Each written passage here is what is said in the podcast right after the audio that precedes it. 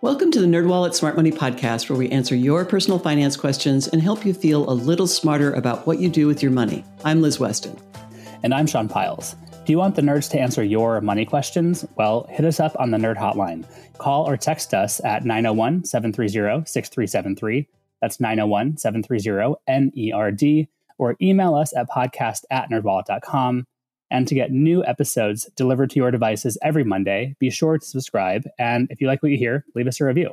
This episode, Sean and I answer a listener's question about how to earn more money while raising a family. One tip while there may not be an easy answer, thinking big can help. Before we get into that, in this episode's This Week in Your Money segment, Liz and I are kicking off our No Spend Month challenge. We've talked about no spend months in the past, and now we want to bring the challenge to life and get our listeners on board. So here is how it works. For the month of February, don't buy stuff that you don't need. Simple. Okay, we're done. Easier said than done. Yeah. That's for sure. I've done this just about every year for quite a while now. And I started out when I was writing for MSN and we had this community board and people would share their victories, their challenges with this. But the whole point is to do a reset. You know, with the holidays, you can start spending a lot and then the bills come in in January and you feel bad about that.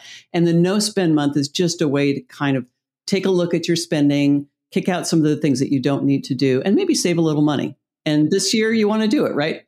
I am planning on doing it, especially because I had a pretty expensive January, mm. mostly through frivolous spending. I'm excited for it.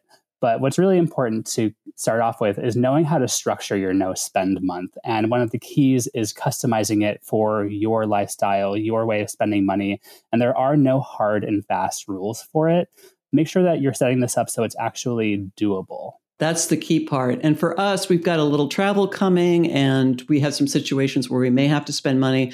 I'm just going to mm-hmm. cut myself a lot of slack on that.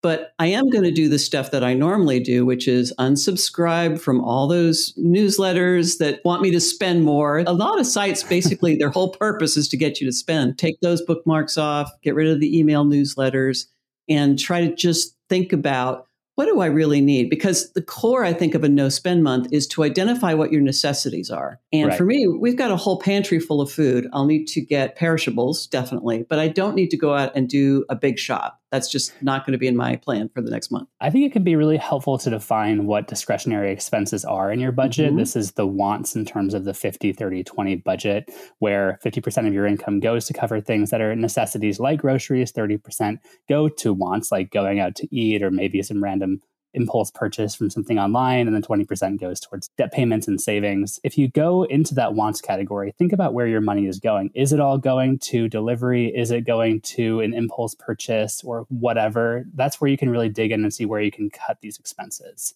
like some of us have gotten into a habit of a lot of either takeout or delivery and yeah. it's not that hard to start making meals at home again so that's one of the things i'm going to be doing is mm-hmm. setting up some real simple meal plans so that i don't have to you know scramble at the last minute try right. to find some food to feed my husband but like you said it's important to give yourself certain allowances if you know you have travel coming up you can build that in i have some travel coming up i'm going to visit my mom in florida in a couple weeks for her birthday and i know i'm going to want a couple souvenirs i'm going to want to treat her to a nice dinner out i'm building that into my budget for february so I'm not totally thrown off. And I feel like I've wasted a week or so doing this no spend month challenge that I didn't even do properly.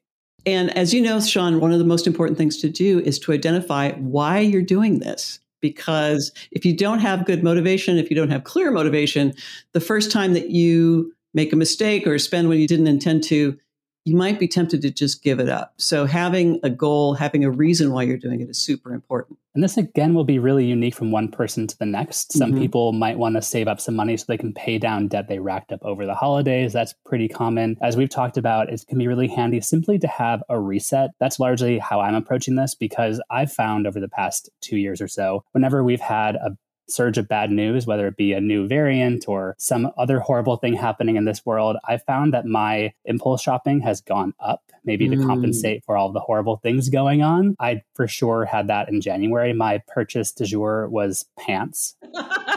I was all about getting pants that I would wear when I go back out into the world, whenever that is. It was a very aspirational purchase, I suppose, but I spent too much money on pants. So I got to cut it out. and that's part of why I'm really eager to do this no spend month. Well, and you have an idea what your weaknesses are. And when you do this, you tend to find others. That's the thing that really struck me the first time. And every yeah. time since that I've done this is that it takes a minute to stop and go, okay, if I'm not going to buy the solution to whatever this problem is, what do I do instead?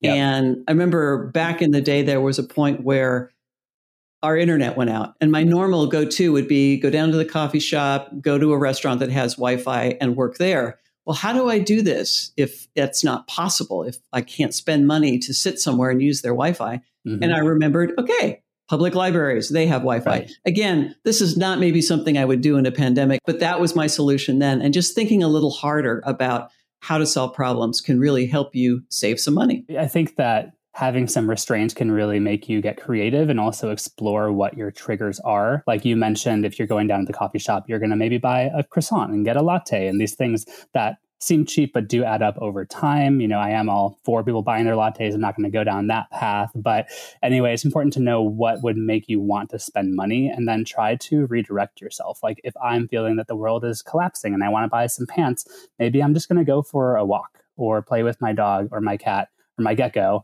and not focus on the internet for a little bit. I didn't know you had a gecko. I've had a gecko for 20 years, Liz. Oh my God. yeah, I got him oh. for my 10th birthday, little ah. Aussie. I had no idea they lived so long. Me either. But here he is, still kicking and chilling. That's awesome. Well, if you do buy pants, don't beat yourself up for it. That's the other Thank part you. of this is you really don't want to make this a trial or make this another way to shame yourself. It's about discovering your patterns and finding different ways to do things, not making yourself feel bad. It's important to give yourself some grace because no one is perfect. And yeah, you might end up spending money on something that you told yourself that you wouldn't, and that's fine. It's not a reason to throw in the towel. Just jot down a note, okay, I spent money on this, and here's why I maybe spent money on that, and move forward. Maybe what could I have done instead if you want to go that far, but mostly it's important to just keep on keeping on. I think what can help along this process, because it can be difficult to not spend money on things that you want to spend money on, is to find a support system. And here we're talking about accountability partners. These are folks that you can turn to when you do want to spend money and they can say, hey, maybe don't do that. You can talk with them about your successes when you didn't spend money on something you really wanted to. And they can make all the difference when you are working through something challenging like this. Yeah. And maybe we can be your support system. Mm-hmm. That's why I really wanted to do this with our listeners. So each week in February, we're actually going to do a little check in for how the no spend month is going, what challenges we faced, how much money we've saved so far, how many days until it's over with, etc. so if you guys want to get in on the challenge, please feel free to do so. Turn to the nerds and call or text us on the nerd hotline 901 730 6373. Shoot us a text or a voicemail with how it's going for you. And always, you can write us at podcast at nerdwallet.com. Sounds good. One last thing before we get to this episode's money question. We are running a sweepstakes ahead of our new Nerdy Book Club series that we are launching in a few weeks. In our first book club episode, our very own personal finance nerd Kim Palmer interviews Bola Sokunbi, author of the book Clever Girl Finance, and you can enter for a chance to win a free copy of Bola Sokunbi's book. To enter for a chance to win, all you have to do is email podcast at nerdwallet.com with the subject book sweepstakes during the sweepstakes period and include the following information your first and last name, your email address, your zip code, and phone number. And here is a brief disclosure about the sweepstakes, courtesy of the brilliant minds on the NerdWallet legal team. The Smart Money Podcast sweepstakes is sponsored by NerdWallet. No purchase necessary, void where prohibited. Must be a legal U.S. resident, 18 years or older. Entries must be received by February 9th. And you can visit nerdwallet.com slash book club for more details. Okay, and now we can get to this episode's money question. All right. This episode's money question comes from a listener's voicemail. Here it is.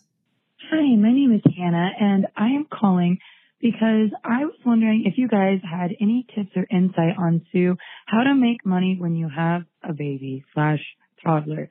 Because right now we are looking at finances and we can't take on a second job because of the fact that then that would have to increase childcare prices.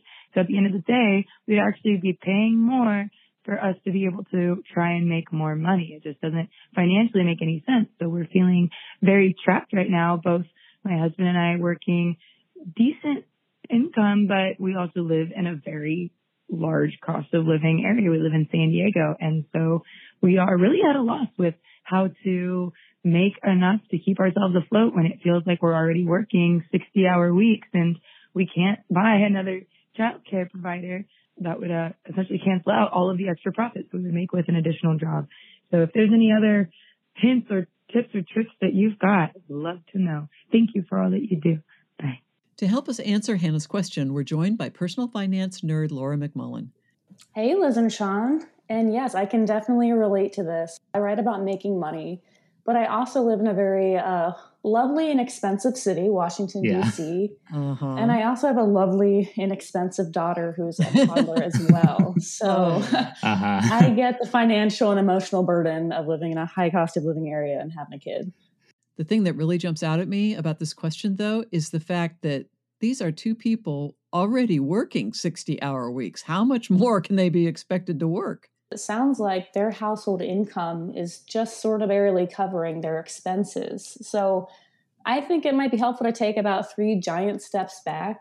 And what I would do is find a really straightforward budget app or even a spreadsheet or even a notebook and pencil here and throw down all your income and write out all your expenses. Maybe print out your last financial statements and get the highlighter out and see mm-hmm. where your mm-hmm. money's going. Uh, you know, why is it that your income isn't really covering your expenses all that well? And I have to say, you're not alone. This is the case for a lot of people here. But I think actually printing this out or looking at a budget app will help you see some themes. For example, where are you spending your money? Maybe there are some obvious cuts you can make right off the bat. This might also prompt some kind of big questions, some big scary questions. If you're living in a high cost of living area, and you're not really covering expenses particularly well, maybe there's some big questions you got to put out there about moving to a lower cost of living area like the suburbs or to a more affordable house if a lot of your income is going toward mortgage or rent payments. It's a big, scary change, like you alluded to, but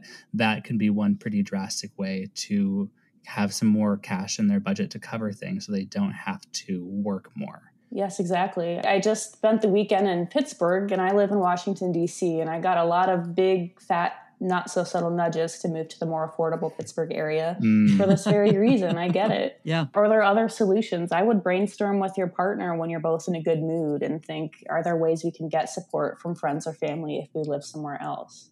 And then right. also throw it out there if you're looking for more income, how's the job looking that you have right now? If you're already having open conversations, have one with your manager talk mm-hmm. about negotiating a raise. Google that a little bit. I mean maybe set up some goals for the first quarter to entice your manager to give you that raise. As we've said over and over this is a workers market. It, it's a great mm-hmm. time to negotiate a raise or look for a new better paying job because there's definitely a labor shortage out there yeah. Totally. You are in demand. I, the other thing that might jump out if you're looking at where your money's going, I think for many people, they'll see that a lot of their money might be going toward debts and credit card mm-hmm. payments and such. Yeah. And I don't know, Liz and Sean, you're the experts. What would you do in that case?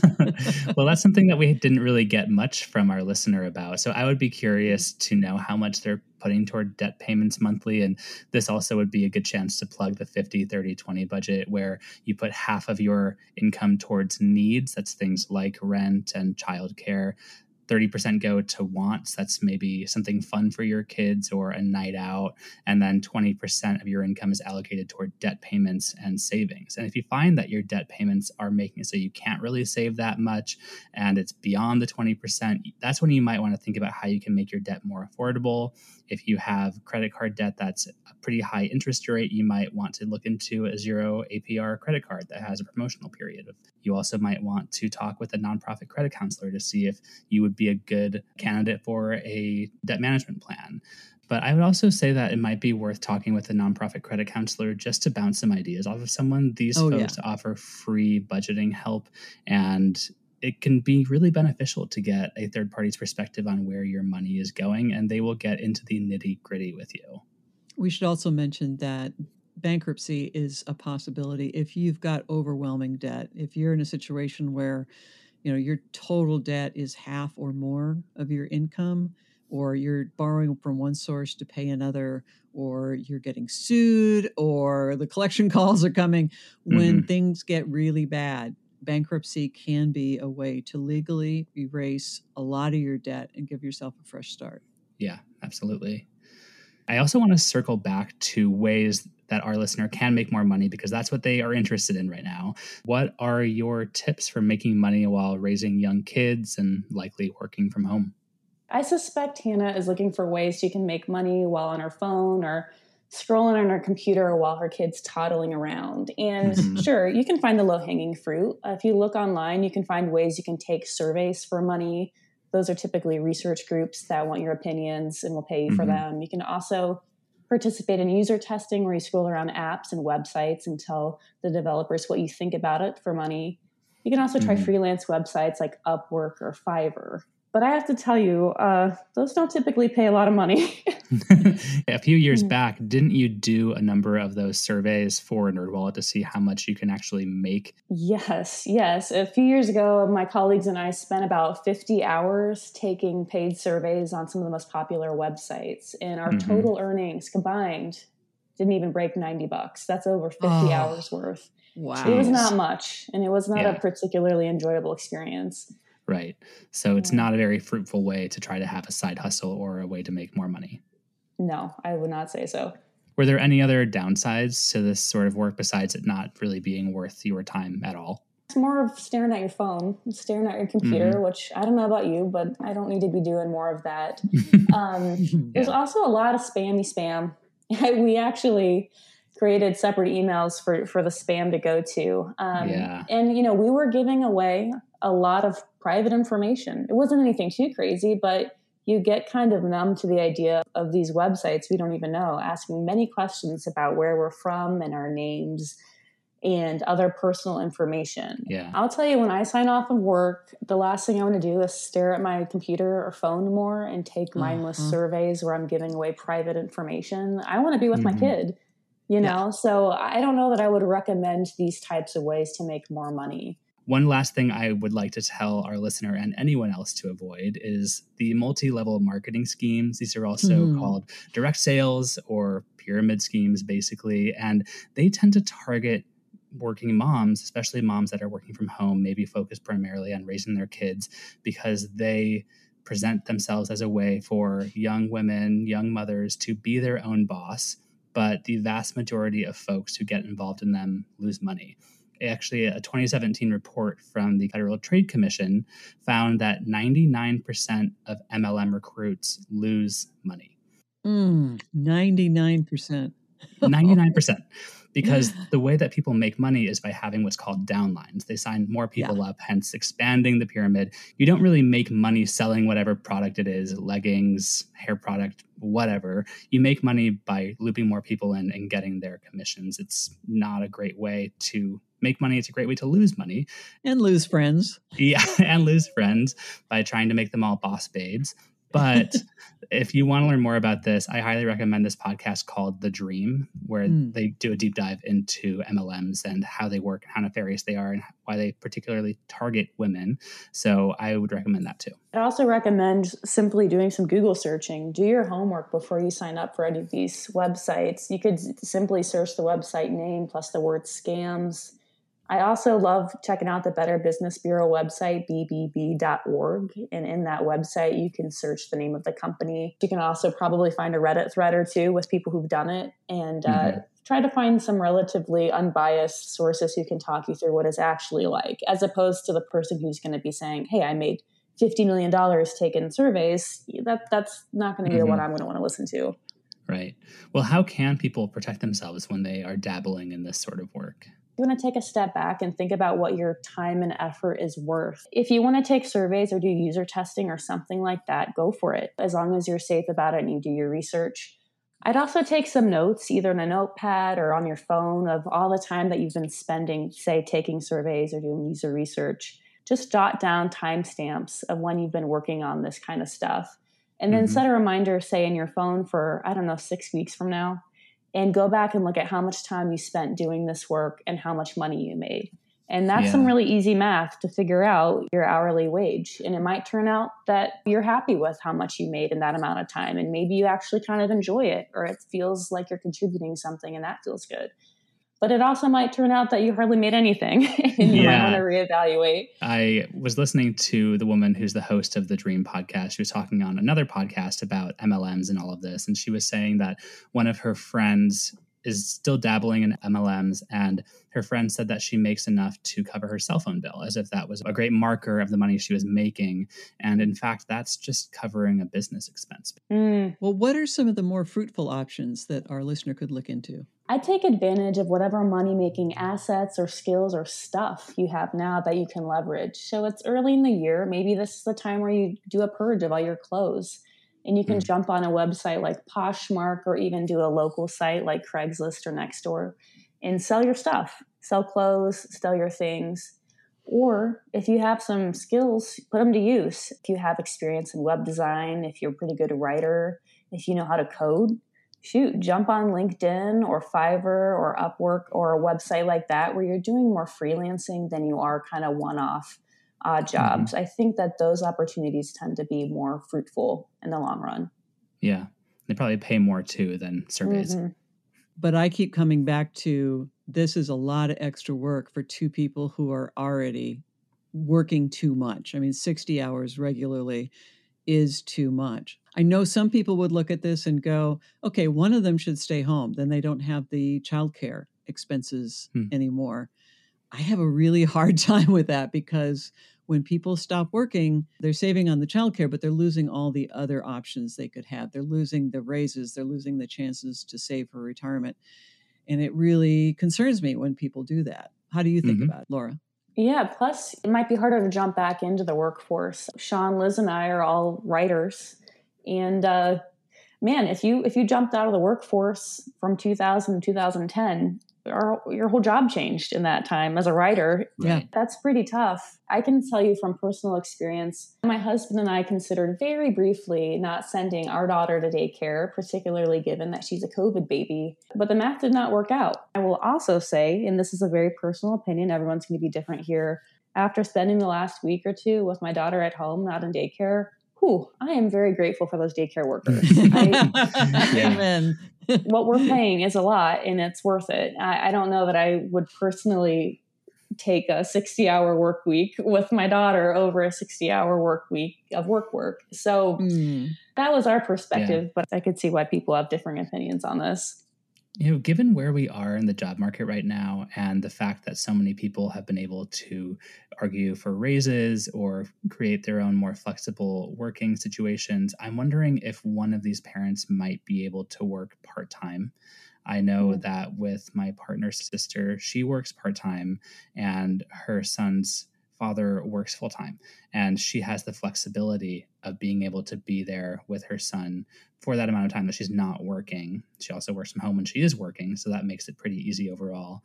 But that way, you kind of can get a little bit of the best of both worlds. You are continuing to be in the workforce, you're getting career advancement, but you aren't working 40, 60 hours a week. I'm hoping that more companies in the future will offer or soon will offer part time options because a lot of them don't. But I think the current labor shortage is making a lot of companies rethink that and think about mm-hmm. ways that they can retain people. Again, I think if they work part time, I don't think it would solve their particular issue because it does seem like their income is not meeting their expenses. So it might not really help that much to cut back on the childcare. It's hard to know. I mean, we don't have a lot of the details of this, but yeah, I like the idea that you need to think out of the box. You need to think about different solutions.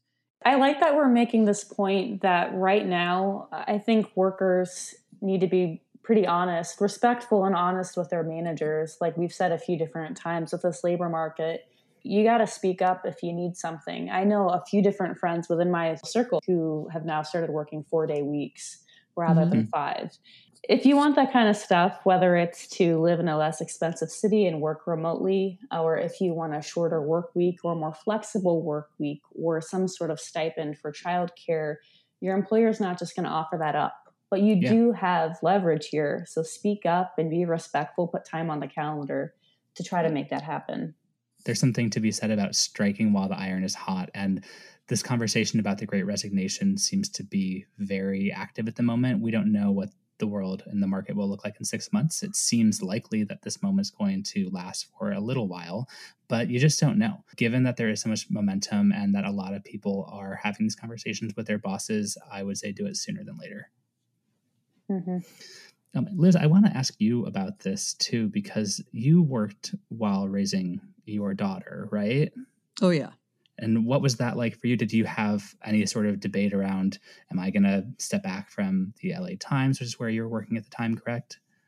Actually, I had stopped working there and started working for MSN. So I'd switched to okay. online at that point. And one of the reasons I did that is I wanted more flexibility. Okay. Working in a newsroom, it's very difficult to do that and raise a child. People do it all the time, but I, I yeah. just looked at what that would look like and I didn't like it. So you pivoted your career. But I never once thought about staying home full time. We were privileged and lucky enough to have mm. a wonderful nanny that we inherited from a cousin. So she had been mm-hmm. with the family for a long time. And it just made life possible. Because I don't know, Laura, now that you've tried to work from home with a kid, you know what that's like, right? Oh man, it is terrible. I'm sweating right now. If there's six inches of snow outside, there's a bunch of snow outside, and I'm sweating because I just heard my daughter and husband walk in from outside, and I'm just yeah. yep. Frazzled, just continually frazzled. I'm not yes. my best worker self when I've got yes. it got, got my daughter at home. That's just that's the truth of it. Well, that also could be one check in the column of moving closer to family if possible. Because going mm-hmm. back to mm-hmm. how my partner's sister has her situation, she lives less than 10 minutes walking from her mom, from her son's mm-hmm. grandmother. And let me tell you, grandma's over there almost every day, dropping the kid off mm-hmm. at preschool, getting snacks fixed up. And Garrett's sister wouldn't be able to do it without her. I can tell you that. Yeah. There's a lot of families like that that really provide a lot of help. And, mm-hmm. that can make all the difference in the world. It seems like maybe the answer to our listeners' question is that there aren't a ton of super easy ways to make more money given their current circumstances, but it might be best to look at ways to minimize costs where you can, maybe by moving, and also maybe get more help if you can from your family. And get more money. Mm. Yeah, and get more money. Well, thank you so much for talking with us, Laura. Sure thing. And with that, let's get on to our takeaway tips, and I can kick us off. First up, cut through the chaff. When it comes to quote unquote side gigs, keep expectations realistic and beware of scams. Next, know what you're worth. Understand the hourly rate of any work you do, whether it's selling items online, working a remote job, or taking surveys. Lastly, assess your overall picture. If your income is barely covering your needs, like childcare, there may be a bigger problem. Dig into where exactly your money is going and prepare to make some tough decisions. And that is all we have for this episode. Do you have a money question of your own? Turn to the nerds and call or text us your questions at 901 730 6373 that's 901 730 NERD. You can also email us at podcast at nerdwallet.com and visit nerdwallet.com slash podcast for more info on this episode. And remember to subscribe, rate, and review us wherever you're getting this podcast. Here's our brief disclaimer, thoughtfully crafted by NerdWallet's legal team. Your questions are answered by knowledgeable and talented finance writers, but we are not financial or investment advisors. This nerdy info is provided for general educational and entertainment purposes and may not apply to your specific circumstances. And with that said, until next time, turn to the nerds.